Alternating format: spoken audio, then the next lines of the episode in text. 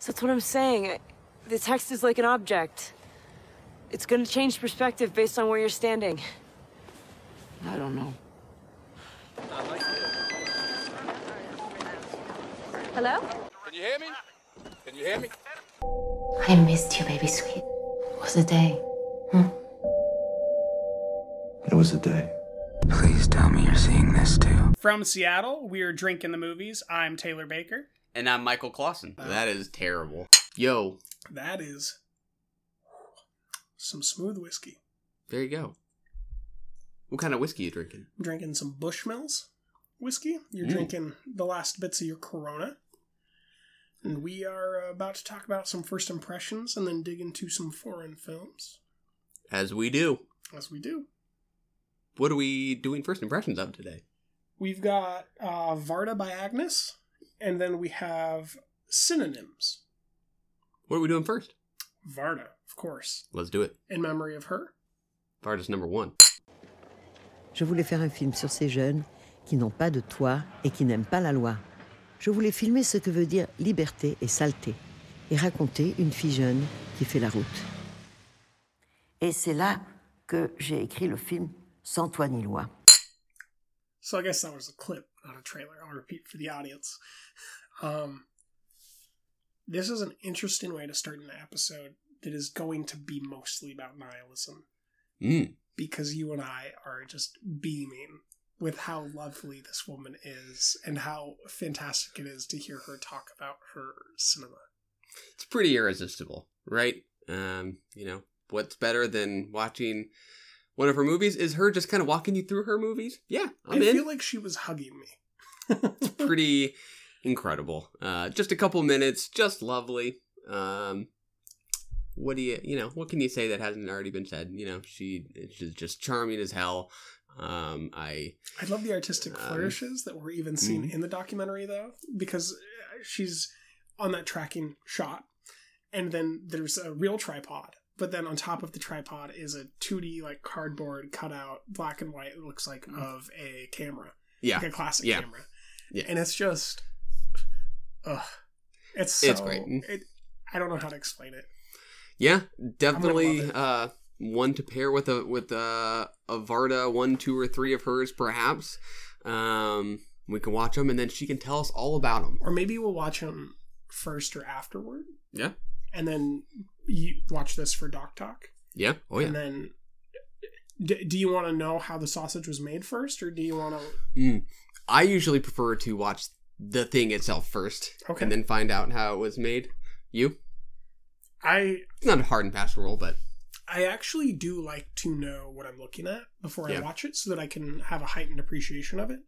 yeah. Because just logistically, it's so hard for me to watch these films twice because there are so like you, you know by the time we're at summer, we're gonna have that two month window where it's gonna slow down for a bit.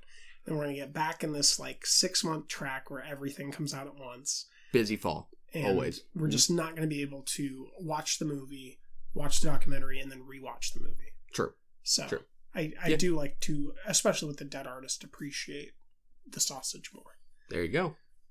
We can we can come from different angles. can on to synonyms Let's check it out.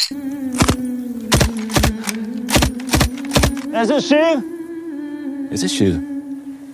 Je ne veux pas travailler. Je ne Je suis arrivé en France pour fuir Israël. All right. We just watched the trailer for Synonyms. What'd you think? well since there were no subtitles i think it looks visually interesting it appears to be about the army about a jewish man acclimating to europe Mhm. and about like the Jewish customs and their way of thinking, whether that's backwards or not, um, in play in Europe. Mhm. At one point, um, it appears that his friend says that all women in France are vipers. Mm. Um, I don't know if you picked up on that, but I I did certainly not. did. Very nice. Um, so definitely textually rich. Synonyms seems like a, uh, the name of the game here. There's Mhm. a lot um, that is probably being explored about faith and religion and um, about the nation of state and the nation of duty. Yeah, I think this is a first for us doing a first impression in entirely a foreign language. Yes. Um, yeah, I think I was kind of just gravitating towards the tone, focused on that, which is kind of interesting. Um, the the music definitely gave it kind of a upbeat, buoyant, kind of whimsical feeling, even though the subject matter is clearly, you know, uh, somewhat serious. Um, so I'm interested to see um, how that, uh, you know, somewhat um, light tone uh, kind of leads us into that material. Well, I think that light tone will allow us to get into that deep material, Yeah, yeah. It's not, uh, yeah, it's inviting in Yeah. a way. Yeah. which is, uh, you know, as good of a lead in as we'll get for some very nihilistic films mm. um, from China this week. We are starting with Ash Is Purest White, then we'll get into Long Day's Journey into Night, and then we will talk about An Elephant Sitting Still. Let's get pure white with some ash. So pure.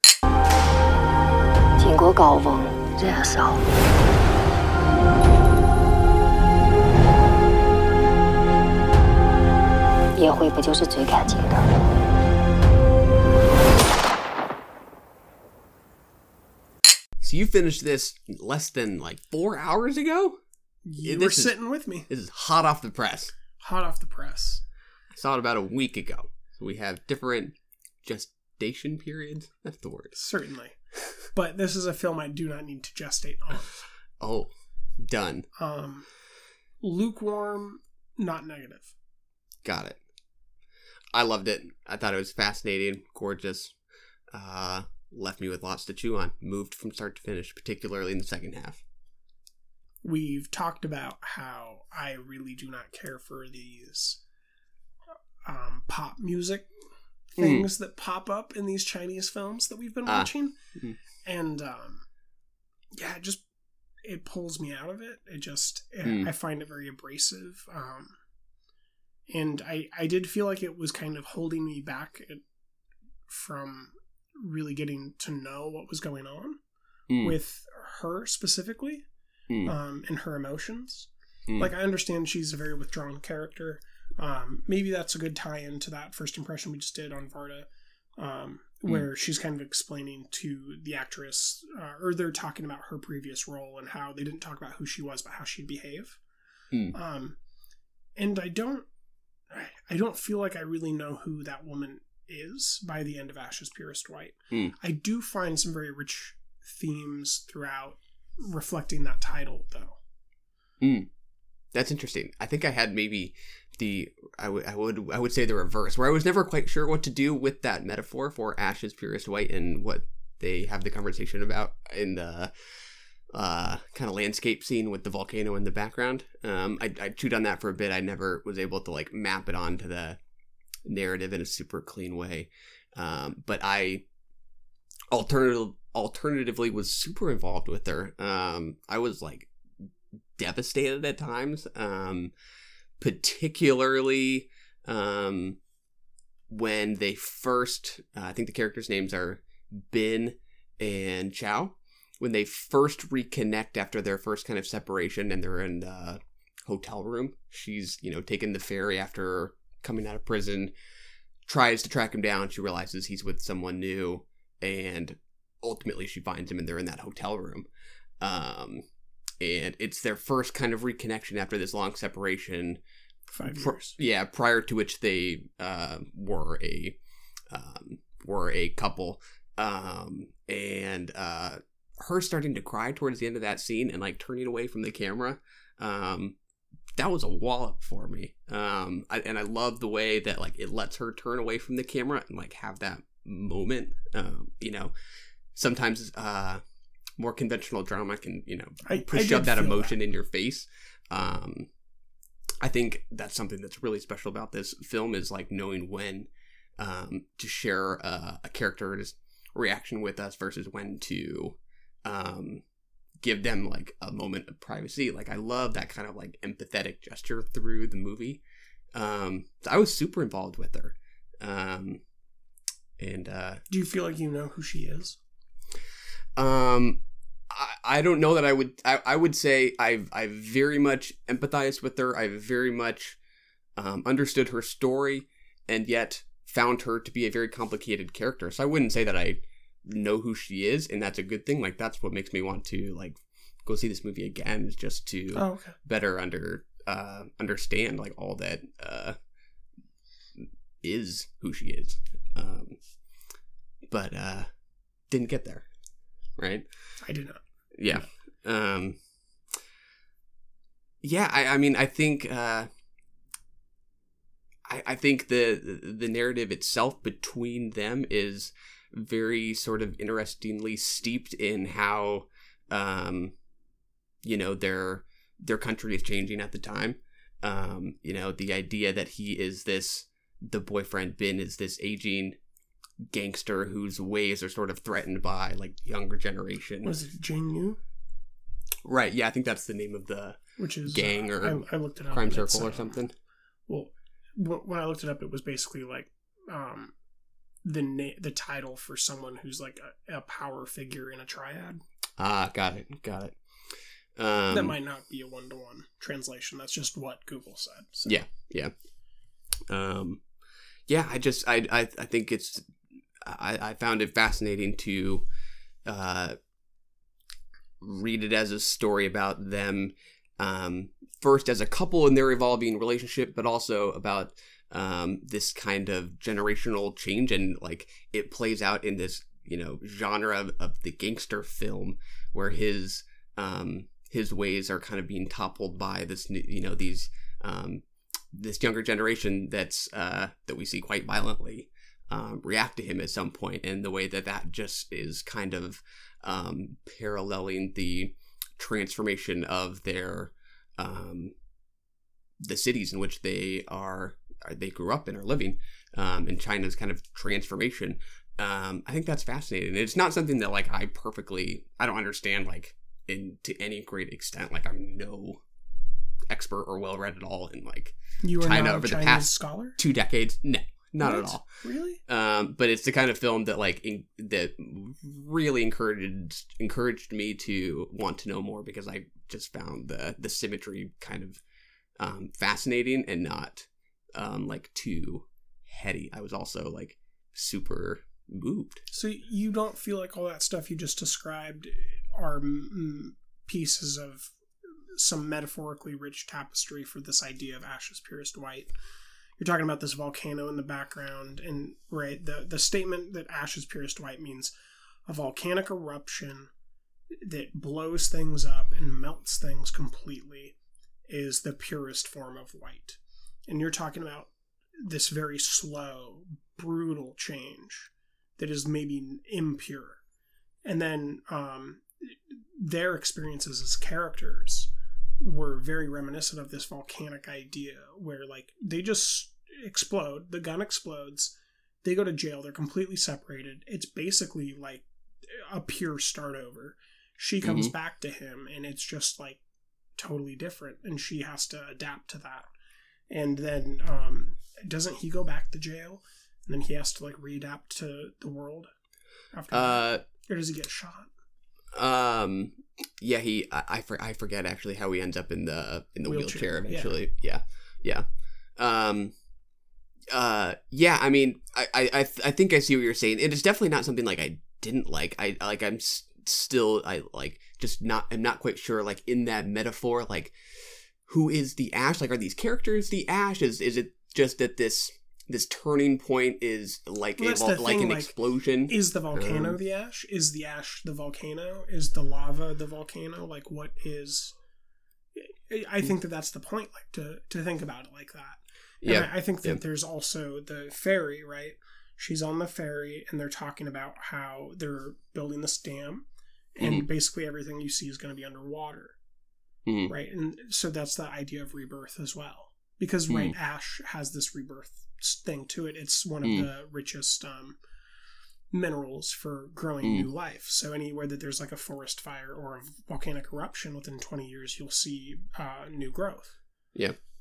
Yeah. Um yeah.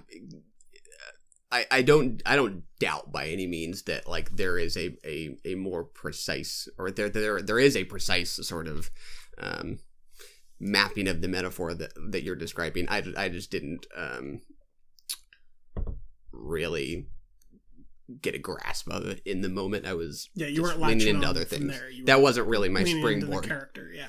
Yeah, yeah, I think just as a someone that leans more narrative, I'm just gonna Mm. go towards their metaphors because that's metaphors speak to the narrative, allegories, Yeah. and all that stuff. And I I found the character very walled off. yeah.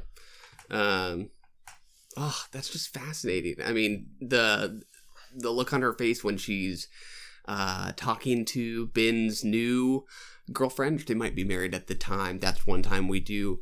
Um, we are strictly you're right. watching These- her face. The, there are, Um, the moments you've brought up are like emotionally rich moments, mhm. but I think what I would say is that leading into those moments, I did not feel like I knew her.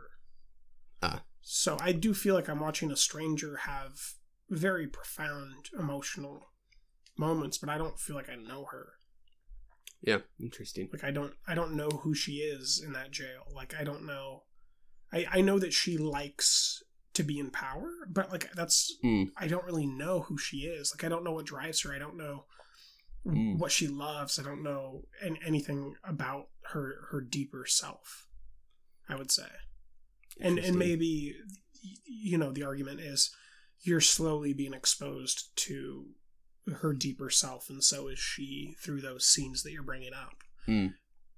maybe i just have a have an emotional separation like that's just maybe not what i Mm. like hard hard, to, hard for me to say I, I don't know. I mean, for me, it's partly the performance. Like, I, I think the actress just brought like immense gravity to the character. I just never doubted for a second that she didn't feel anything other than what her face was telling me she was feeling. Whether that was, um, you know, utter sadness over um, the realization that this is never kind of going to be what it was between them.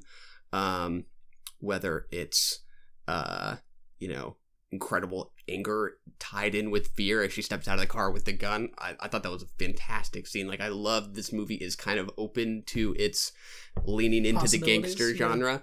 Um, you know, it, it it gives us that line. You've seen too many gangster movies.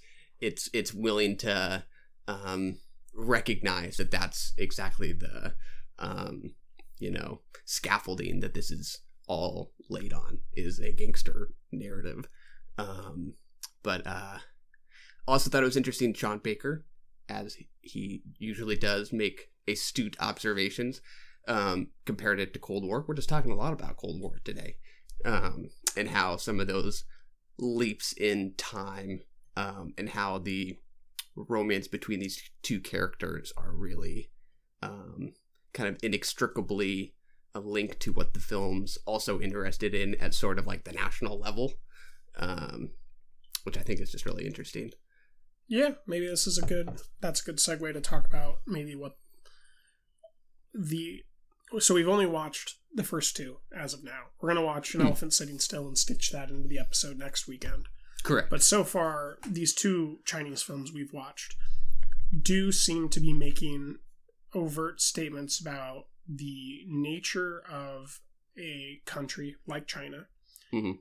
and um, the, the ability to make their, if you want to call them complaints, or just statements about how they feel about politics and how you have to toe a line in order to get that work outside the country Hmm. and, and seen it all. Um, Yeah. Did, did you have any experiences while watching it or in reflection about um, how it's tackling China? Um, you're asking what I think this movie has to say about China. Yeah, contemporary China. Um, I, I found it most just interested in what what it feels like for a person to experience this period of change in China. Hmm. I don't I don't find it to be making um, criticisms of China, or perhaps I just don't understand like the the economic and political change over the past two decades to really articulate what I think this might criticize or anything like that. Um, I find it more just about what it's like as a uh, person to live through a period of change, and it attaches that to a couple going through an interpersonal change, um, as you know his um, the you know his uh, sense of, of purpose and and uh, who he was was totally wrapped up in being this this uh, leader of the um, jianghu, and that being completely um, torn apart and having to kind of find a new direction for himself, and that sort of being something that he just can't do. Um, as and- illustrated by the uh, appetizer plates. yeah, exactly.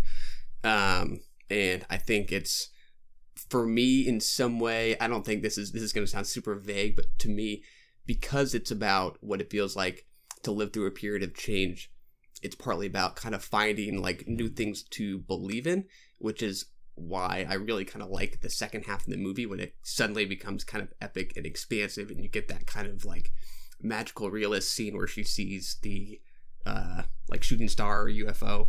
Um, I I don't know. To me, there's something idea, some idea there about finding um, something new to believe in, to to consider new possibilities.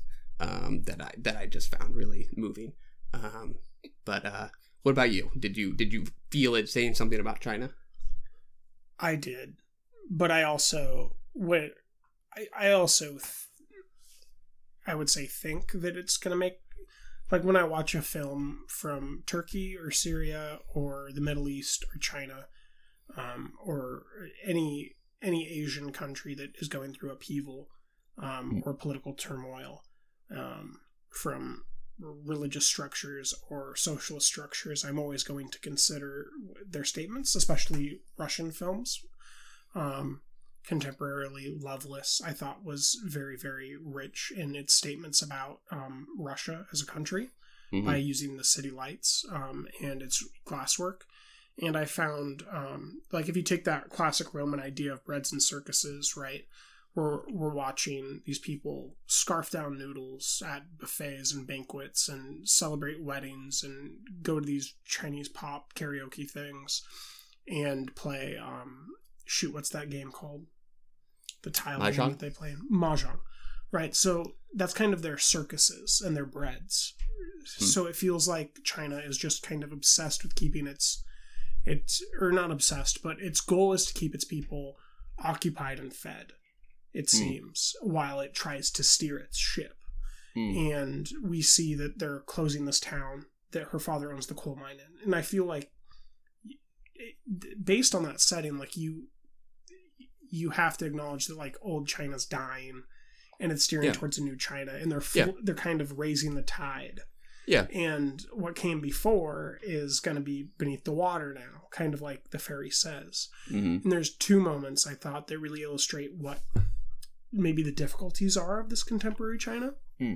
Um, she um, lies to get into the office after she sticks the water bottle through the door Yeah, yeah, yeah. correct um and um shoot maybe that's not the scene maybe i'm i'm superimposing the scenes but there's a scene where maybe it's on the train i can't remember Hmm. there's a scene where someone says something about the um so it would have been a tile scene or a Hmm. mahjong scene and someone says that the coal mine is going to be closing Hmm. and she says no it's not and they say yes it is and basically and then she says no it's not where'd you hear that from and they Hmm. say i i heard it on the internet so if it's on the internet Hmm. it must be true right Hmm. and that is not a statement that is true in most of the rest of the world but in china because it is a state ran thing where you can't put something that the state does not approve of.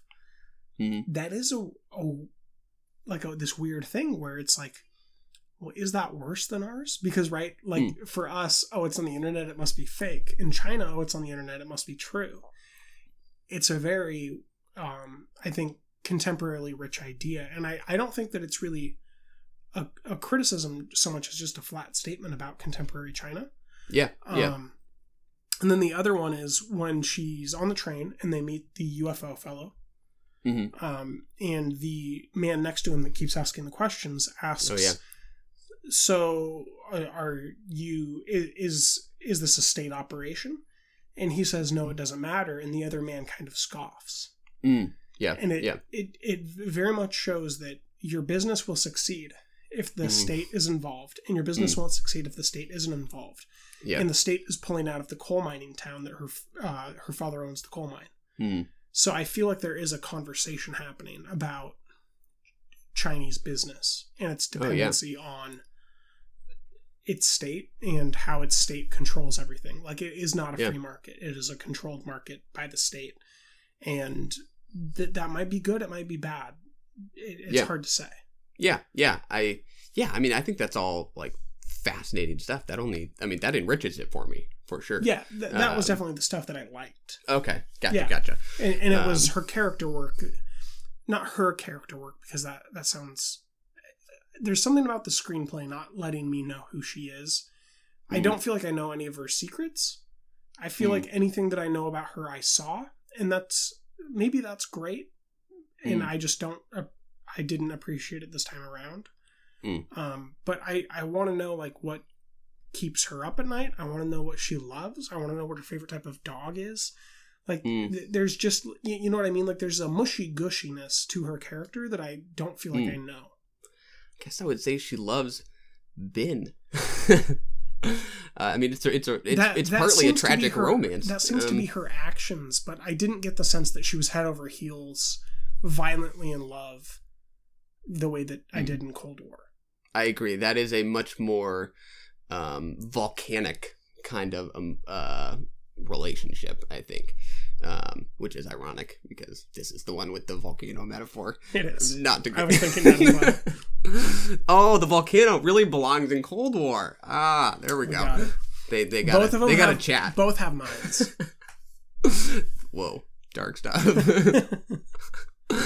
um, yeah, uh, yeah. The uh, the relationship in in Ash Is Purest White is certainly a bit more, is a bit quieter, perhaps. Um, but uh, that's that's kind of exactly what I like about it. I mean, I, I just think uh, scene to scene, um, I, I I can't take my eyes off the people. Um, I, I, I, I respond to the shooting style where there isn't a ton of cutting, um, like the scene we just watched towards the end in the Mahjong parlor again. Um, one take, just drifting back and forth between the characters. I like how that just lets m- me sort of walk into the scene.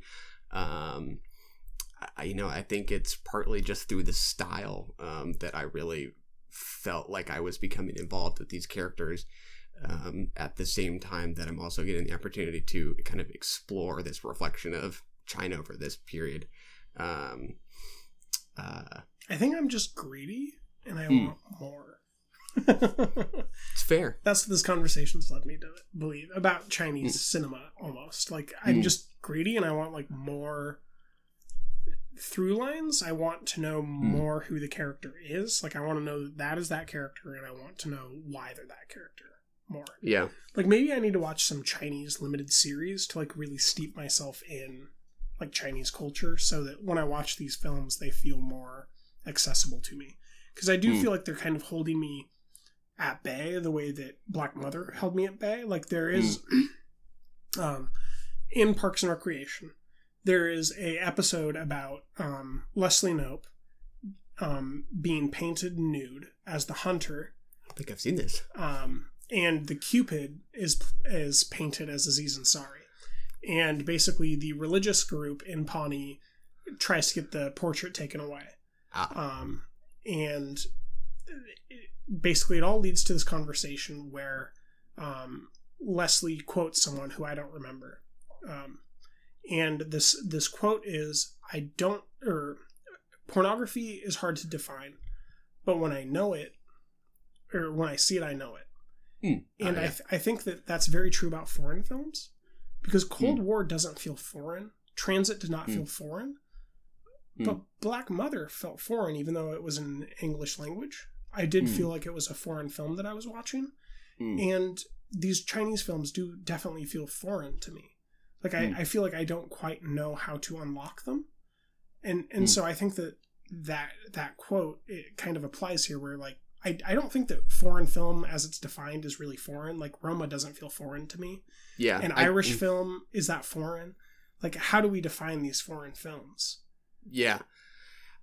I yeah, I don't know that like I I that that's always kind of I, I think I agree with what you're saying. I think it's always kind of frustrated to me to even think of it as a category that we have like cinema, which is American cinema, and then everything else, which we call world cinema, which is usually relegated to like one carousel at the bottom of whatever app you use. Yeah. To me, it's just like just like just like I remember Peter Bogdanovich saying, "There's no old movies, there's no new movies, there's just the ones you've seen and the ones you haven't." And I think of I would agree, like yeah. national cinema the same way. Like, yes, we live in America, but movies are movies. And and I Um, think the internet and Netflix has really changed things. Where like when I watch a French film, most often I don't feel like it's foreign. When I watch a, a Mexican film, I don't feel like it's foreign.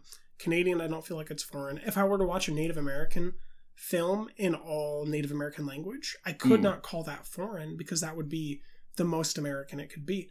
So like I Yeah. I feel like this definition breaks down Mm. and but there is a truth to things feeling foreign to Mm. us and I, I think that my own boundary might be with chinese films Yeah. and and even russian films kind of like the north asian films i feel like i don't really have Mm. an access into because i i very much dig japanese and korean films south korean films Mm. um, and totally like vibe with them and understand them. You know, The Handmaiden's like one of my Mm, favorite movies yeah. of all time. I love Okja, Snowpiercer. I, I mean, that's an American film, quote unquote, but it's from a, a South Korean filmmaker. Mm, So yeah. It, it is, it, it's very weird, but I, I do think there's almost a visual language to these Chinese films that we're going to talk about Mm. that I don't, and I'm not entirely acclimated to, and they feel extra foreign to me.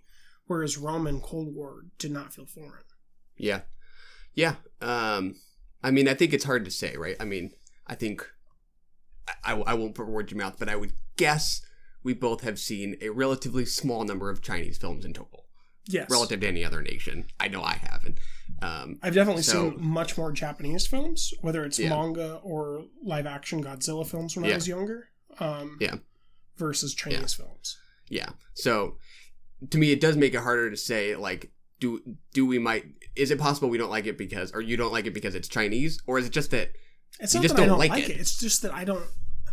I don't really know how to watch it. If that Yeah. makes sense, because I definitely like. Hmm, I I definitely don't dislike this movie. I'm very Yeah. lukewarm on it. I'm very in the middle. Mm. Um, it it's kind of like it's kind of like shoplifters, but lacks the emotional sincerity that I can oh map painful. map onto. Oh, It doesn't lack the emotional sincerity. It, la- Yeah. it lacks the emotional sincerity that I'm capable of, of latching onto. yeah. You know, Yeah. it's like um shoot, what's that thing that I was watching? Um there's this new Netflix show where like the baby won't latch onto the nipple. And it's like Mhm. I just can't latch onto this nipple. Yeah. I, I need to learn how. Love it. that is great. Can you put that in the review? I, I will. yeah. Um, yeah, I guess my only counter argument would be that I do feel like style can be universal. And there are things here that um, I would agree, but I, I'm not a visual intaker the way that you are. Mm, I think I'm more yeah. narrative based. Yeah. And so there is something about the Chinese narrative that is Mm. very dependent on omens and Mm. on keystones of um, storytelling over time that I find e- exhaustive and annoying, honestly, in Mm. the Western canon. But maybe it has a beauty in the Eastern canon um, that I kind of have a wall built up to that I need to break down. Well, yeah, I mean, that's, well, yeah, it's interesting that you responded to this, or not this one, but Cold War. Um, what do you think it was about Cold War? cinematography and like that better. um, emotions visibly that I can map map onto and relate with. Oh, see, I had that here. You just that's crazy. Um, you're not crazy. The difference is crazy. No, I'm crazy. it's cool. um, yeah, I mean, I, I don't know. I felt like there was a, a, a language here that any person, a person anywhere in the world could identify with. Like I remember, I and I would Um, agree. There's moments, but I feel like at the end of it, I don't entirely know who they are. Mm. And I feel like at the end of Cold War, I knew who Joanna and um, shoot, I can't remember the male actor's name I've definitely spent more time thinking about her after the fact than him. Unfortunately, I, I feel like I knew who they were. Like I, Mm. I know what that type of love is better Maybe that's my own personal experiences. And I, I don't feel like I really understand this business relationship that she feels deeply emotionally and he feels maybe like it, I, I have a question about whether or not ben even feels it or if he just likes the stability that she provides him with Mm, mm. Yeah, I mean, I th- I think he is uh the more opaque one. Um, right? Like I think we see her emote more visibly, um, and then especially it's like there's sort of this like emptying of like emotion from him after this sort of uh cataclysmic event happens and and he doesn't know how to move forward um and I could understand. literally can't move forward without help yeah her help um, right in the wheelchair yeah but for me it's like him becoming so walled off was like the the the idea of the narrative is like she i think she wants like she can't help but want to connect and like i don't think he is in anywhere in a place where he can even be open to that kind of relationship again That's Um, interesting. Do you think there's a correlation between like the dam symbolism of the dams and Oh, him building up walls? that's great. That's great uh connection. Um so yeah i mean i, I think he's maybe the the harder one to um you know immediately involve yourself with. Um but uh yeah yeah. I don't know. We just split. Just that happens And I don't think I'm right. I I just think that oh i know you're wrong I think that uh, if I said anything else than what I've said, I would be lying. That's all I can say. there you go just gotta say how you feel It's been a long day. Let's journey into night let's do it in 3d in 3D. 电影和记忆最大的区别就是，电影肯定是假的，而记忆分不出真假，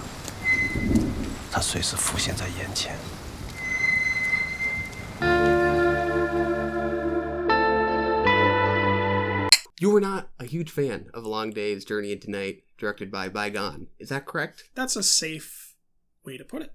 That is an accurate way to put it. I am not a huge fan of this film. I do find it very rich for discussion, though, and we're about mm. to find out if that's a true statement that I just made. Let's do it. I was bowled over by it. Um, was very excited. It very much lived over or lived up to my expectations. This is just like exactly my kind of movie.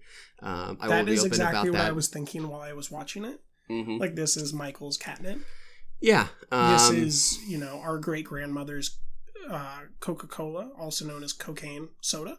yeah yeah yeah um you know i have a uh an ever changing and rotating list of favorites on Letterboxd that's like 100 films um but then i also have another list that's just called like epitomes of Oh, my I thought taste. you meant your top four. oh oh no well that too but i have you know Mine a never list change. i know you stick to the brand i like that um but You i know get additionally yeah, exactly.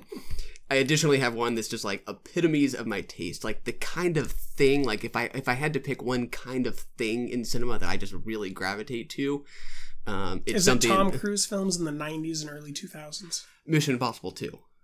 Yeah. I like that. I like that. I, I also mean like Minority Report. You know, the good stuff. yeah, the ones I have in there are like David Lynch's Mulholland Drive, uh, Kieslowski's The Double Life of Veronique, uh, Terence Davies. Is it the one- Veronique or is it Veronique?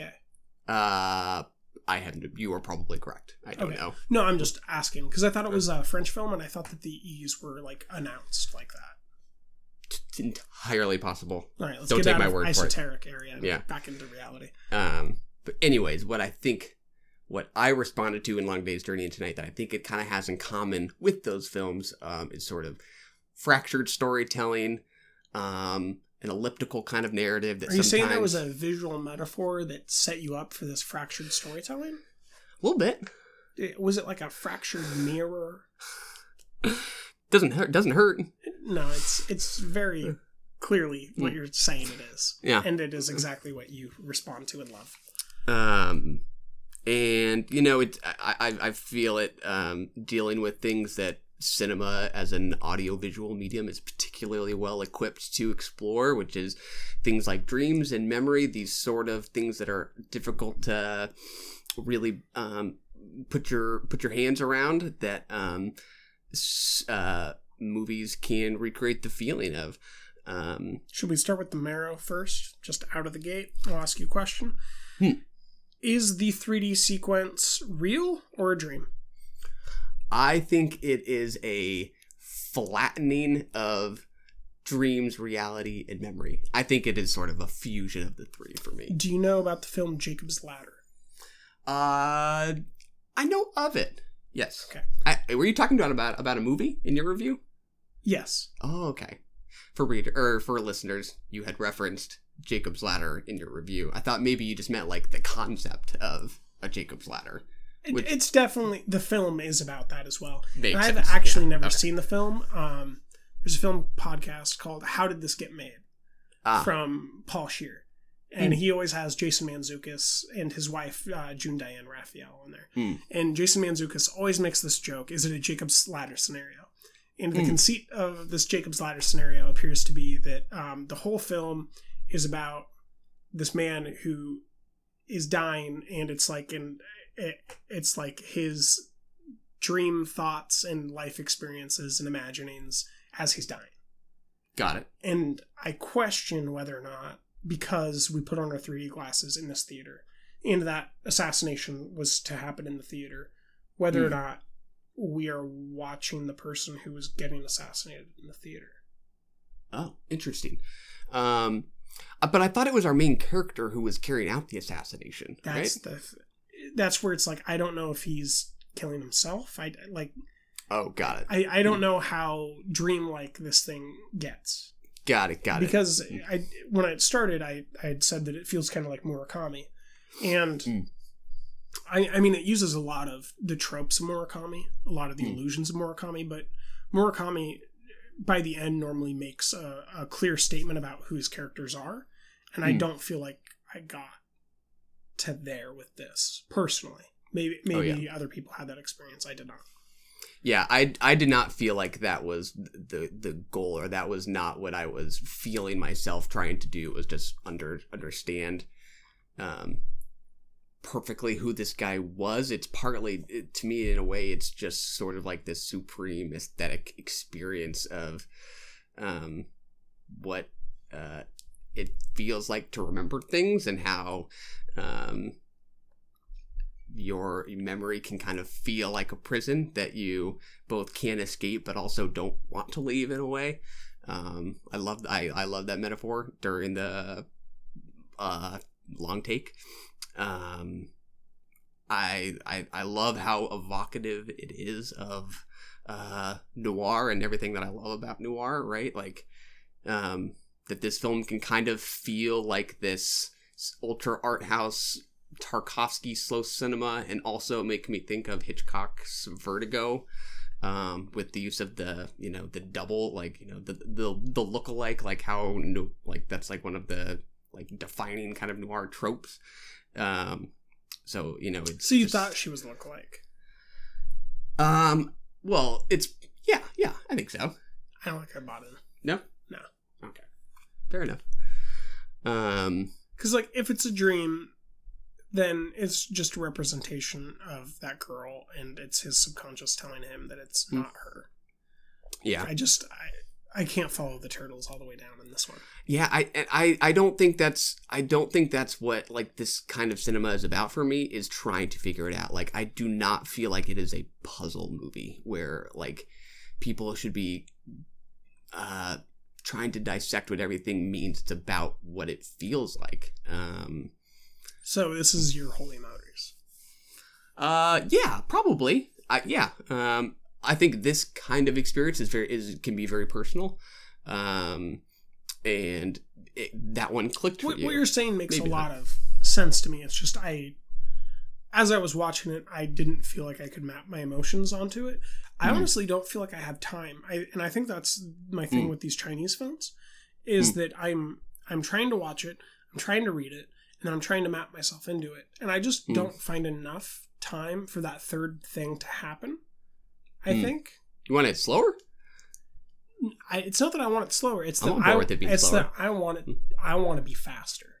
Mm. when I watch these. I want to watch these better. I want to be more tuned into these. Like next time we watch three Chinese films, I want to watch some Chinese TV or limited series, and I want to be prepped and ready to for the experience because I Yeah. feel like I'm like at fault because everyone's loving these movies and I'm just not Mm. there. Yeah, but I I don't think of myself like I don't approach this movie first and foremost as a Chinese movie. Like I, I don't know that that's the right.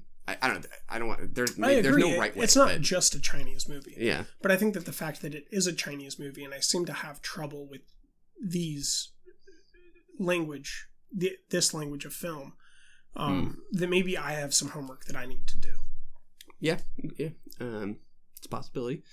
Um, I mean, for me, there was there was just relatable stuff. A guy returning to his hometown for his dad's funeral. Um, you know, he has all these men- memories that he's working through. The uh, the murder of his best friend, him returning to or him returning to this memory of the girl he fell in love with. The broken is- clock, the photograph in the broken clock, the broken watch, the firework, the meaning of eternity, the meaning of transition. It was all a little bit pretentious for me. Oh, I hate you know I hate that word. Oh, it's the worst. I do too, because there's a lot of pretentious shit that I love, dude. Like what? Mother. Right? Ah. That's like the first Ah. thing to think of. But you get Blade Runner. Um, I don't know. I If you- call them pretentious. people would. I- People would, but I, I'd say large swaths of general population would. And this is just one of those things where when I was watching it, I was like, this is a little bit like you're you're leaning on what I think of as like pretentious storytelling. Like you're you're Mm. using these things in non um new ways. Like like it just wasn't Mm. fresh to me. I, I guess is my main complaint. Like I didn't feel like anything was too original. It was just steeped in old tropes, keystones of epic narratives from the last 2000 years, right? Like there's there's stuff from Beowulf, there's stuff from uh, the Iliad, there's stuff from um, uh, what's his name, Dostoevsky. Like there's you if you go to the like the big storytellers, like he's using all that stuff, and I feel like he's using it the same way, not really Mm. in this fresh sense, right? Like Mm. you knew that you were encountering this version of the Minotaur when he wakes up Mm. and opens the the thing, and the little boy walks out with with the um, mask bull on. skull on. Yeah. Right? Yeah. Like it's just it's using all these things that I'm very familiar with and I don't feel like it's using them in a non-familiar way. Hmm. Um and, and it, it- I don't know, it just lacked a certain originality in its narrative for me. Hmm. And, but Well, it's a, hmm. the originality was on point in its cinematography and visual appeal. Completely understood what you experienced. Could not feel differently. Total 100% the other direction. Um, it felt 100% fresh to me. It was reminiscent to me of some of like what I already said, just the, the kinds of films that I love the most. Um, I could uh, spend all day thinking just uh, how exactly the films this guy has seen in that dirty movie theater has shaped who he is and the extent to which the the cinema he has seen has sort of um, perpetuated the ideal that he has for this woman as it as she sits in his memory um, how it uh, might uh, cultivate some of the uh, shittier behavior that he does exhibit to her. Um, um, how you know cinema can both sort of uh, function as a as a respite from um, despair if he's feeling that, and at the same time be the thing that sort of fills you fulf- fills you with longing for a particular thing in the first place. Did you get the Um, sense that um he might be the same character as Wildcat? Uh, it yeah, that did kind of cross my mind, but I don't know that I really landed there. You? Okay. Yeah, it felt very uh Hermann Hesse wrote uh, what I think is one of the greatest works in like the western canon. It's called Demian and it's I guess I don't want to spoil it for readers potential readers of it, but it's essentially a story very much like this where you don't know if these separately named boys are separate boys or Mm. not um, until the end. Um, Ah. And I definitely got the sense from this that it was leaning into that in a way that just generally didn't work for me. I guess like I don't just- know that I. I mean, it crossed my mind, but we do like see Wildcat as his own person. Um, But it's in a dreamscape. It's unreliable. yeah, yeah, yeah, it's the same thing as transit to me. Like just because we're being told something doesn't mean that thing's going to come true. I guess. yeah, yeah. Um, yeah. I mean, I guess I. Yeah, yeah. It's fair. I mean, you. you it's it's difficult difficult to Like you said, it's this. a flattening of reality and dreams and Yeah. everything. Yeah. Um, I would agree because I would specifically agree with that way of looking at the film. Although that Yeah. wasn't my experience, based on like the cover of the film, Hmm. looking very much like that. Yeah, yeah.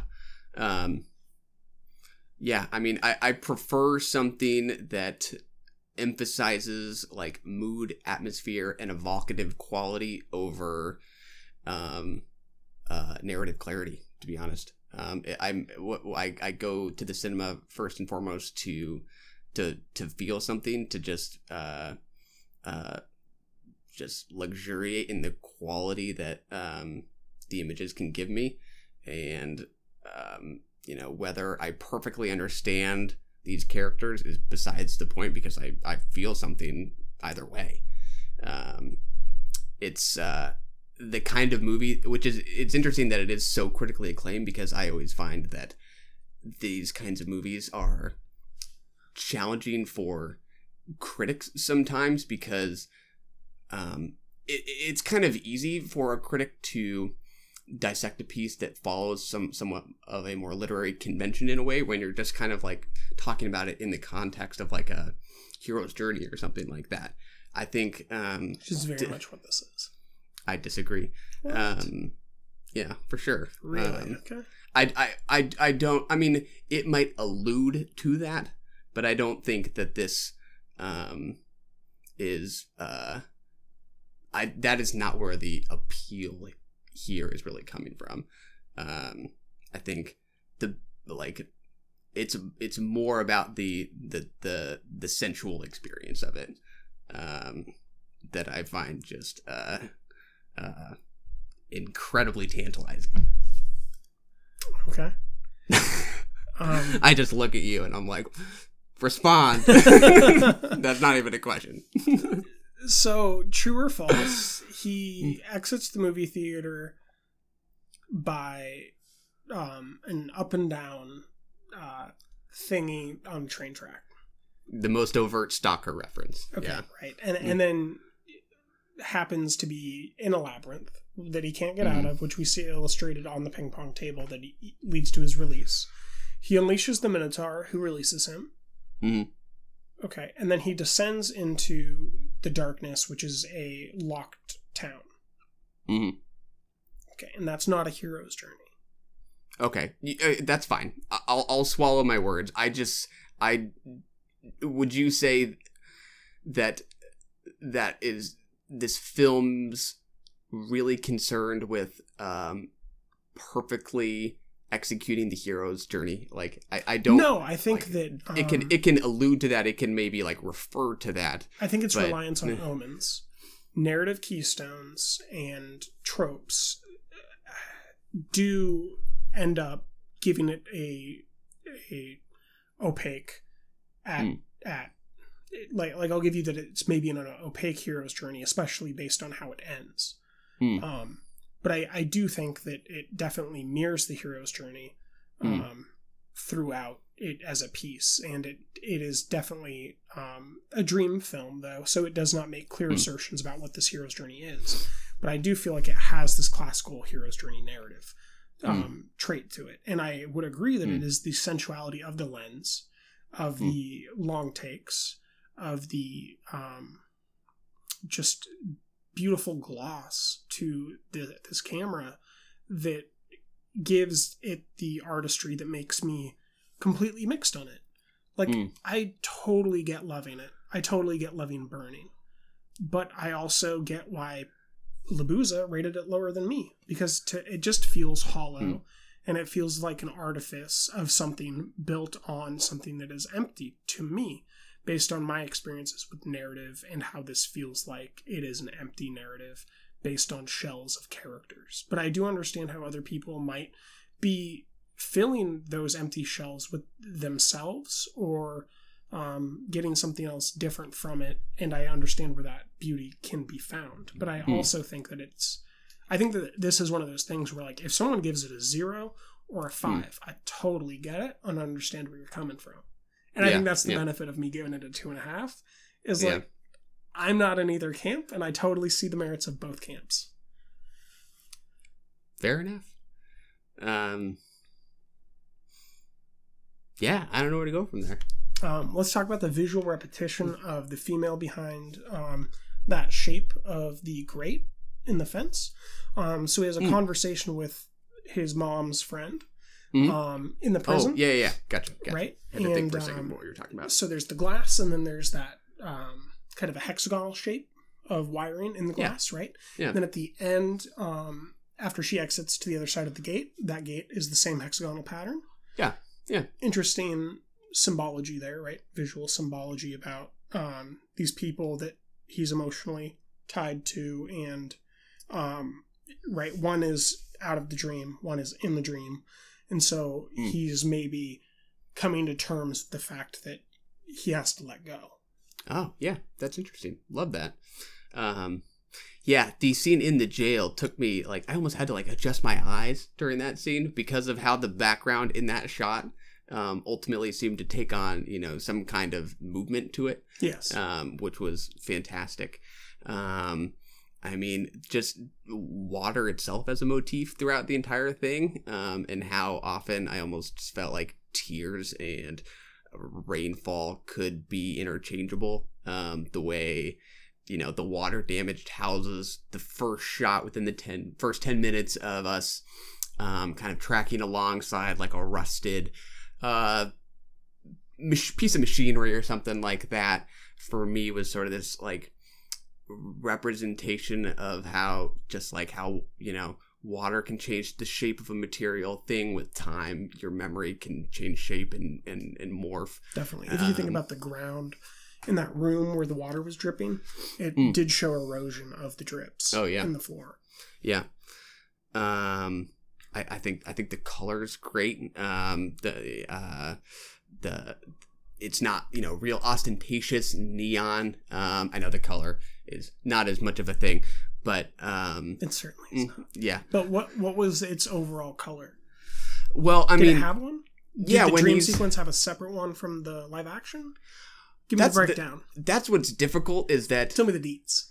as we talked about a little bit already, I personally just could have done without the 3D, particularly because the movie's already dim enough, and that only dimmens it more, dims it more. Um, and uh, Well, I just- I- I maybe just we should say like in in a bunch of reviews that I read, um, it said that most theaters in North America are not equipped to even project this film. So Ugh. there's a chance that that version we watched is like those versions where like it Mhm. was much dimmer than it should be. Because I had a significantly hard time making out images in a, a number of scenes, yeah, um, and I don't know if that's like the colorblind thing or or if like that was universal. it, it was dim for sure. It didn't it didn't detract f- from the experience for me a whole lot, but um, you know, throughout most of that long take when he's sort of um, you know, just drifting throughout this um, town square, um, it's you know a a dark scene, but there are sort of these punctuations of um, uh, neon, you know, tube lighting and the the hanging of lights kind of around the stage. Um, I, I just just visually just gorgeous for me. I, I really like the feel of it and really still totally natural. You know, um, that that long take did not ever feel um, ostentatious for me. I just was sort of Did you ever feel like you were feeling the mechanics of it? one hundred percent. Yeah, yeah. Me too. Um, and that didn't ruin it, which I was surprised by. Yeah. Um, I haven't done a lot of reading about the film yet. I did hear one interview with him, and he does a really long take in in his first film too, Kaili Blues, and that one's even like a little rougher. Um, but he talks a little bit about how um, he he's just he's just more interested in the quality of of, of continuity than like technical perfection um and um you know I, I i can kind of understand how if if the camera does move this way or that way that in in some it doesn't make a whole lot of difference for me. Um and i think it does really contribute to the dreaminess of it.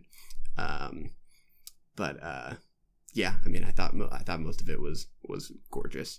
Um the performances themselves is kind of hard to like chew on on i almost just think about like them these people more in terms of like the presence they have on screen rather than like the mechanics of their performance i just i just I didn't get there. yeah That i might be a just separation for us. yeah um i very i just very much felt um the the way in which she you know feels both kind of distant and close to him depending on the scene The, w the Um, way you're describing this sounds just like how I felt about Holy Motors, which is really interesting Oh. to me. just a flip-flop Yeah. yeah Because like I Uh, wasn't watching the mechanics of Eva Mendes. I was watching like what she represents, like mythologically within this context of Ah. what was being evoked in, in that sewer scene and, and like the uh, the eating of the hair and everything. yeah And I definitely think that they're yeah, I wish that I would have been able to do that. I wish I would have Mm. latched onto these characters as um, symbologies more than Mm. actors. But they did. Mm. I did just kind of have a barrier where I felt like they were an actor. Definitely, yeah the second time we encounter her and she's got the leather jacket on, that definitely helped me kind of allegorize her more, and Yeah. rather than view her as a performer. But I still had that wall up where she felt like a performer to me. Her performance did not exactly work for me Yeah. throughout. Yeah.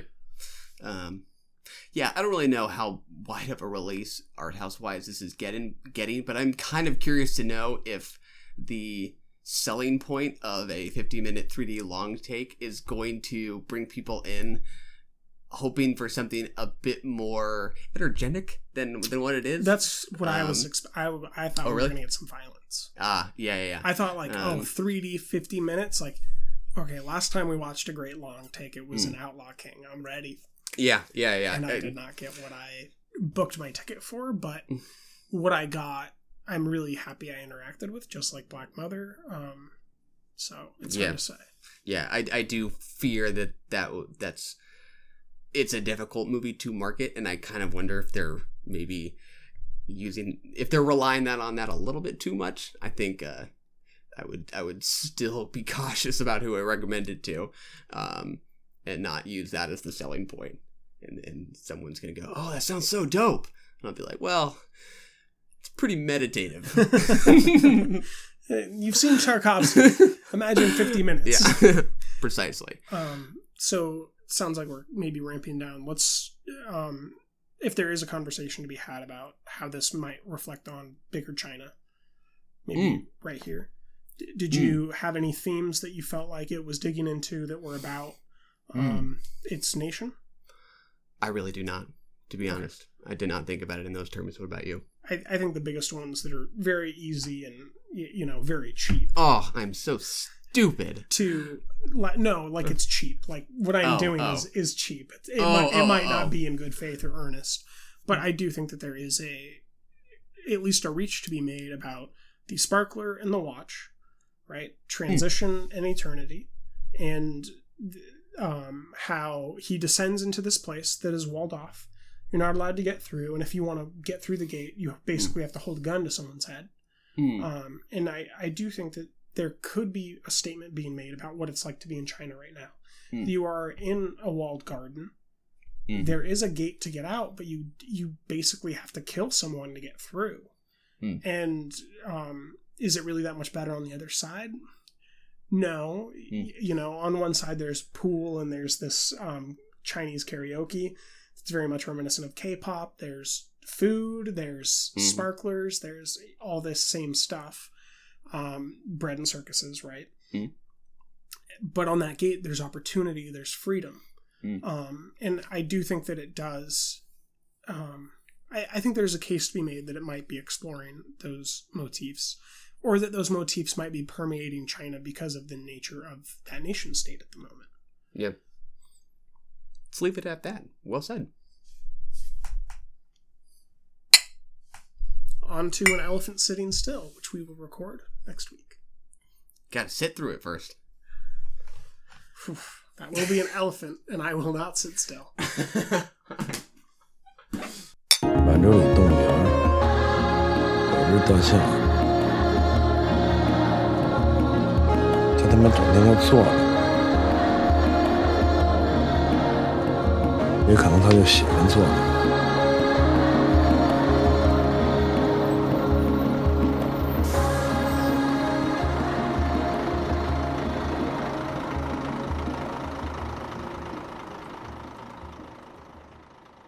Well, that's good. That is good. Drinking a Northwest Pilsner today. Even though we're still on the same day, totally. 100%. Last time we recorded those Chinese films. Still comfortably on the couch. This is a nice Northwest Pilsner. You are relaxing. You've chosen to stand up for yourself by sitting down. As I do. And all of this is going to get cut. so that I can expedite our conversation about an elephant sitting still. That's right. Hu Bo, Hubo. also known as Woo Boy. This is a big movie. It It's is. a real big movie. Uh, this was one of my most anticipated movies of the year. It was. Um, also one of the most daunting. Um, it certainly was that to me. yeah. At the time, I really didn't know that much about like the content of the story. I just like had seen positive stuff, seen people really respond to it. Knew the uh, uh, Story fact of, of his suicide. Yeah. Um but uh otherwise I just knew that it was like practically 4 hours and thought it sounded like a gauntlet. Um I ultimately did not feel like it was that um like I could honestly say that there were other movies here that felt longer to me. Like I actually thought it was um like it, it had a real sense of movement for me. It was not the uh brutal thing I thought it might be. What about you? I 100% agree. I actually was thinking about this earlier um, before you came over, and I was thinking the Wild Pear Tree felt longer to me. It's about 30 minutes shorter than this runtime, but there's moments in the Wild Pear Tree that just really you feel the seams kind of break and his Mm. budget as a filmmaker and kind of just how how daunting of a project that was. Mm. And something about Hu Bo's style is just so effortless and so seamed together. And for some reason, like these long lingering shots don't exhaust me the way that that um, what was the film that you just rewatched this week with Gabby? Um, Oh, uh, Long Day's Journey into Night. yeah. For some reason, that movie just exhausted me like completely. Even even though it was dazzling to watch these long takes, it, I didn't feel like it was rich so much as like a superfluous performance piece. Like, look at what I can do with the camera and how we cannot ever cut. Like, it is very cool. But he does some very long shots in here, and I feel like all of them are honest. And they're not just there to be. I don't feel like any of them are there to be cool. They're just there because that's the way that he sees the story. Maybe. Yeah, yeah. For me, it did, in one sense, give it somewhat of a um, kind of episodic feel. Like each take kind of feels like a the the next sort of small chapter in this giant uh, novel of a movie. Um, Agreed. and yeah. Novel. Yeah, um, Totally. it just feels big um, because it is big in runtime. Um, but yeah, I mean, I feel like each of those long takes make it um, just make it that much more clear how sort of like um, enduring this feeling of like complete despair is for these people. Like if it was cut, that would sort of provide some relief each time. Um, it just it gives it that sense of this being a feeling that is not going away. It is continuous, um, which makes it uh, very hard, but uh, very beautiful at the same time. Uh, but um, yeah, I uh, you know would be cautious about who I recommend it to because I kind of feel like um, if you don't like any like one 30 minute segment of this movie, you're probably not going to like the next 30 minute segment and the one following it because there is sort of like um, a pretty stable uh, mood to it. And that's exactly what I like about it. But um, uh, like it is a, a pretty relentless um, exercise in pain, I guess. It's a it, it's a weird movie to talk about, but it's Yeah. a weird sentence you just said. Like if you don't like any 30 minute segment, you're not going to like it. And like I totally know what you mean and agree with you. And then I think on Letterboxd, I put the heart, I gave it 4 Mm. stars. The heart means like according to their formula. I I don't think I liked any 30 minute segment Mm. in totality. I liked moments of the 30 minutes maybe. Like I, I Mm. definitely did like moments, but like I never I I don't I almost think that like because it's so nihilistic, you just can't use normal words of expression. And I don't think that Agreed. you're wrong. I just think that like a movie like this begins to break down how we can communicate because it's like can you really like hearing a dog get kicked while it's murdering another dog? Yeah. Well, okay, can you like a boy getting pushed down the stairs? Can you like a man being shot in the leg? Like You don't like it. E- Exactly. So there's like this. There is a weird nihilistic breakdown that Hu Bo communicates to us, and it it's something like the suffocation of the society itself. Like, um, we're going to talk Hmm. about camp later, but one of the things in camp, um, specifically in a film called Welcome to the Dollhouse, is she begins running into these metaphorical fences, and then Hmm. she runs into a literal fence. It's one of my Hmm. favorite moments in the film. And this has something like that where every time these people reach out to other people, they Mm. either go deeper in this pit of running away Mm. or they're pushed away. Yeah. And we see yeah. that with the old man and his family um, moving him to the home. Mhm. We see that um, they need to do that in order to get their daughter into an apartment in a school district that will work. We see the school district um, not handling these children and, and moving to like it. It's incorporating two schools together. Um, it like like it's just it's all uh, like this slow moving pressure of death. Yeah. it feels like. Yeah, yeah. Uh, which all sounds terrible, right? but Like, is but it's not. very Um, elegant and yeah. very beautiful to watch and has a just awesome score. I really liked the music in this one. Yeah, yeah, yeah. It's uh, uh, more for me about not just um, you know, the immediate pleasure of it, but more about like the authorial expressiveness and just the um, satisfaction of being sort of enveloped in um, an artist's view of the world. Do we know? Um, do you know if Hu Bo was the DP as well as the director? That I don't know. That is a good question um, because there is some fantastic camera work. and and the it's a very reactive type of uh, camera work. Um, you're you're watching a character in close up sometimes lean forward out of frame, and the camera will catch up, and then he'll lean backwards out of the frame, and the camera will go back up. So it's um, it's honestly I I just kept thinking Guy Ritchie the whole time I Mm. watched it. It's just very Mm. handheld, super sharp, super clean, two thirds rules, character in the center. Um, Mm. Depth of frame is is very um, shadow ridden. Um, I just I kept thinking of Guy Ritchie, and it That's and I kept thinking like how that that London industrial um, style when you think of like Lock, Stock, and Two Smoking Barrels, or even Trainspotting with Danny Boyle, is Mm. very much what you're seeing in this movie. Like it's a very industrial style, like high um, concept lo-fi film. Mm, yeah, yeah, yeah. For me, when when I think about long takes, when they really and they sometimes um, just feel like too much a work of um, kind of preparation in a way, like Birdman. I really, I personally did not care for Birdman, and it was something about how sort of not spontaneous th- those long takes take or in that case it's like you know the illusion of a i think single take the whole movie right? Whereas here everything feels um, super spontaneous even though you kind of have to think that there was planning behind each of these shots Oh man, Um, when they're in the cafe and the dude runs up and slaps that paper on the window. oh yeah yeah. And, and do you realize like how long you've been in that scene in the cafe, and that you cut there right after like um a, the boy was watching her in the cat like oh yeah it's just yeah. these long lingering takes are all tied together and like you I don't know about you but I just stopped noticing that there were long takes even Like Yeah, I I yeah. didn't have time to measure because I was just trying to make sense of the world. Yeah, yeah. It's yeah. You're more just kind of being bowled over by it than you are uh, sitting there imp- impressed by it. Yeah. I am. I feel that too, but I feel that more in like in hindsight. In the moment, I'm just in it.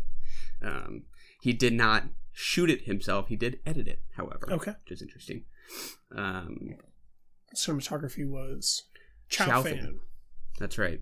Um, Well, I'm a Yeah. fan of fan. agreed. I, I would like to see what what else he does. Yeah, I found a way into Chinese cinema finally. I just took uh, existential nihilism yeah, yeah. and an Um, examination of post-industrial culture in China. Yeah, yeah. and uh, Amanda commits suicide. So maybe it wasn't worth it after all. Yeah, yeah. Um yeah, it is uh it's a heck of a movie. Big I mean, just to think that it's a debut, like that's just crazy. Um that that for uh, a first movie, I mean, somebody would be uh wanting to make something this uh just massive and uh uh committed. Like that that's why why it works is that is that it like it does just feel so committed to immersing you in this particular um understanding of the world which is just so uh defined by hopelessness. Like like movies just so often are not willing to do that. Um and i i think i do see like a fleck of of hope in that final shot. I don't know if you do or not. Um We're i've talking seen the, about the elephant um, making its sounds. I, I, I- yeah, exactly. That's the scene I'm after talking about. after Yeah. everyone gets off the bus and the little girl is kicking the rocks. I- yeah, um, they're yeah, um, they're kicking the rocks. I thought they were playing like hacky sack too, um, or maybe it was just with a rock. But I was like, oh my god, like this is the only time in this entire movie that I think I've seen someone do something for fun. Um, uh, I don't know. I mean, maybe it's just the like human instinct to look for it, right? You you don't want the movie to end without it, so maybe maybe it's just the desire to find it there. Um, I, I, I think I I felt it in that final shot, but what about you? Did it? Did it? I, I mean, there's definitely a triumphant sort of vibe to the fact that they made it on the like the train was a dead end. They got on the bus. They they made it to their halfway point, and they hurt right because it doesn't take them all the way to um, Manzhouli. yeah, yeah. Um, it dropped them off at a town that starts with, or a, a region or province that starts with S, I believe. And we hear the elephant far away, and yeah, there's these people kicking rocks, and there's there is a certain triumphantness to them doing something and not being told no. yeah, yeah, Um, that is very much earned by the runtime and how much they're told no and how much they're pushed away and fenced in and in all these Yeah. ways. yeah. Um, I don't. Do you want to maybe dig into um, like contemporary, like just we were talking about a movie, um, and you were talking about how there. Ah, we were talking about Richard Linklater's um, movie that's from the Philip K. Dick book, A Scanner Darkly, and how contemporary news was kind of in, in making that a, a deeper and richer text, right? This uh, very week, Alibaba's uh, head came out in support of the 996 work schedule Hmm. they have, six days a week, nine to nine, Mm, and said that it's a gift for them to be able to work these, I think it's 60 hour work weeks mm, um, or maybe it's 80 hour work weeks and, and how that's a gift and a blessing. And uh, the chinese people trying to say like no you know trying to do their impression of unionizing. Mm. and uh, alibaba saying no you're very very lucky. And y- you know like there is a a system of oppression that existed in mao's china that is now m- that version's gone but there's the new version where the state-run capital structure is somewhere between socialism because every company if it wants to succeed essentially has to operate for the state's good. Hmm. and then the state regulates what they're allowed to do what they're allowed to see and they have to um, basically have complete rights. You know in order for google to go in there they had to surrender all of the user infrastructure. I believe i just saw um, amazon's pulling out its um, fulfillment centers in china. You know so this is very much a a place that controls itself and it is hemmed like it has its its social fences and it Mm. keeps people in place and there's only so much room at the top it seems like Mm. and so there's a consequence down and i think Mm. that this this film maybe expresses hu bo and and the people that he grew up with maybe how they feel in this structure of a of a country that's by all accounts on the world stage doing just things that we didn't think were possible in the 1980s to um, bring its people out of poverty Mhm. but the cost of that the day-to-day life of that is so meaningless for some of these people and so ho- helpless or, or hopeless that there is um, a lack of of freedom to be found for them that they turn towards existential nihilism and many of them suicide you know we heard about Yeah. the suicides um, in the nets that they had to put in for the Yeah. iphone screens you know yeah, like this, uh, yeah, I forget what that company's called. Yeah, yeah. yeah we, we've just we've heard about this in culture so much eh, about Yeah. the chinese culture and i think that this is very much that cry of like this is what it felt like to me to be here Yeah, yeah. Uh, all 110% valid points. Um, uh, not much to to add, only um, because I mean, I think I personally just came at it from like a um, more like uh, lens of humanity rather than like a cultural lens, just personally. Um, I mean, I think that's all 100% there. Um, but um, I don't know. I there there were the the angles I kept finding myself kind of looking at it from were things that I kind of just felt like were um, crossing cultural boundaries. I guess. Um, you know, thinking about things like um, early on when um, there's the like vice principal of the school we meet in that dark room a couple times, and uh, I don't remember if it's one of the main characters or a side character who walks in to his room, kind of off screen and we hear him slip on a banana peel that he had tossed down. And I remember thinking to myself, like, being a little nervous after watching that and think, like, is this going to be four hours of, like, that kind of thing? Um, and, like, not being sure if I was really going to respond to that kind that of that was kind of like an exterminating angel moment wasn't it? It, it was. like it almost It, broke um, into surrealism and like this macabre world. Yeah it, it it surprised me. Um but i don't know. Once i was just so enveloped by this this uh feeling that is so dense throughout the entire feeling. I i looked back on that as um indicating the worldview of this film being partly about how to these people life just feels like a cosmic joke. Um and that is all 100% influenced by culture but something that um you know people everywhere might deal with um you know just the the struggle to find meaning in life um yeah intrinsic value which Yeah. is something that's a worldwide phenomenon right now you know there's a as we move towards automation artificial intelligence uh, or you know automated intelligence robots doing menial jobs call Mhm. centers being taken over by robots truck drivers you know only needing to oversee uh, a automated truck le- leader Mhm. we are going to no longer be able to measure ourselves by hi my name is and then have someone say what do you do? That that will no longer be the same thing. We, we already know that gdp is a, a bad measure of wealth. And i think that what what we see in this film is hu bo maybe not overtly but definitely reckoning with that that idea of like do humans have intrinsic value? And can a human have an intrinsic value in a system ran like china's social system is ran where everything is for the state. And if there's an alley you can sweep for the state they demand you sweep it. And if they pay you they might or they might just put you in prison if you don't. Mhm. and how how these social structures work you know we we know that they've incorporated that um that digital um thing from nosedive um the black mirror episode with bryce dallas howard where there's the social rating system Oh, I have where seen you that, can actually. rate Yeah. people Yeah. now and i don't know how wide the rollout is but just imagine being someone as as free thinking as hu bo comes off in this film and just you know being surrounded by these people that are going to measure how you behave Like that is Mm. that is just someone that has negative thoughts or anxieties, like worst nightmares. People watching you and judging how you behave constantly, and and just being overseen and judged.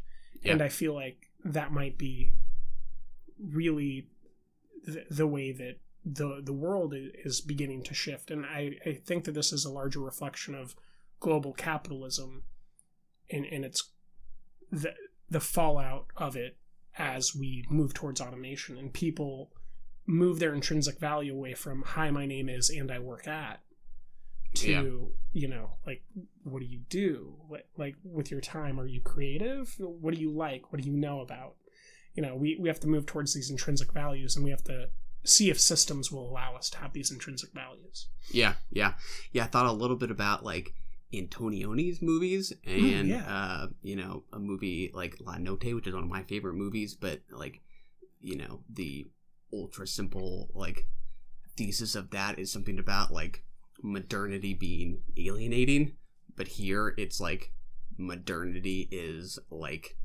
uh despair fueling. Like it's just that to like the uh you know nth degree right? Um and i i appreciate it willing to go to that length because i believe i just believe the feeling in it. Um i don't ever feel like any of it was really um a put on you know um uh yeah it's uh it's a lot there um just before we go i guess so the destination they're trying to get to is in northern china it's called Manzhouli Mm. or Manzhouli. Um, there is an elephant in a zoo there, so the film says. Mhm. There is no zoo in Manzhouli, according to all Mm. my Google searches. false Um, and and just some stuff to know about it. It's um, an inner. It's in the inner province of Mongolia in China, on the northern border of Russia, and it's a Got it. port city. Mm. Um, so people that are going into Russia would go through this city. It's a city of I think two hundred fifty thousand, and it has like some just beautiful architecture. But I, I think that there's something to be said for, you know, the old ideas of like there's freedom to be found or meaning to be found in the north, or or you know this idea of moving away from people that can tell us no and confine our our existence to this Mm. idea of going toward co- towards the tundra because northern China, especially northern Mongolia, um, is you know bordering on the um, the Siberian um, peninsula, if I remember Mm. correctly, which is just a strait of wasteland essentially. Mm. It's kind of like going to the Dakotas in the winter, like you just don't go there. Yeah, I think one of the opening shots, or one of the shots in that opening montage, is of sort of like a blanket of snow, which you never actually see. Um, Yes. as if they've already reached it or something like that. Whatever or you want to the make of the it. cover but- art of the film Yeah. has the silhouette of the elephant, which we never see. Yeah. Um, and then the other thing about Manzhouli is it used to be an industrial town, Mm. and it's been depopulating since I think the late 1990s. Ever since they've been moving towards their technology infrastructure, Hmm. um, which I think is being run out of like South in Southwest China. Interesting. So there there is a a from what I can tell, there's something that I don't understand because I'm not culturally Chinese and I don't know the background that is super rich about what he's communicating about the towns they're in, why they're leaving, and where it is that they want to get to. Oh yeah, one hundred percent. I thought for sure after I watched it, I'd never want to uh, do it again, but like just to like come at it from those angles, I think I would probably do it a second time, and I think I would find just as much there. Um, yeah, Yeah, I'm not really daunted by watching it again. Now that I've been through it once, it's like no biggie. no biggie. yeah, Contrary to its name, it was not an elephant to sit still through this one. there you go. We did it.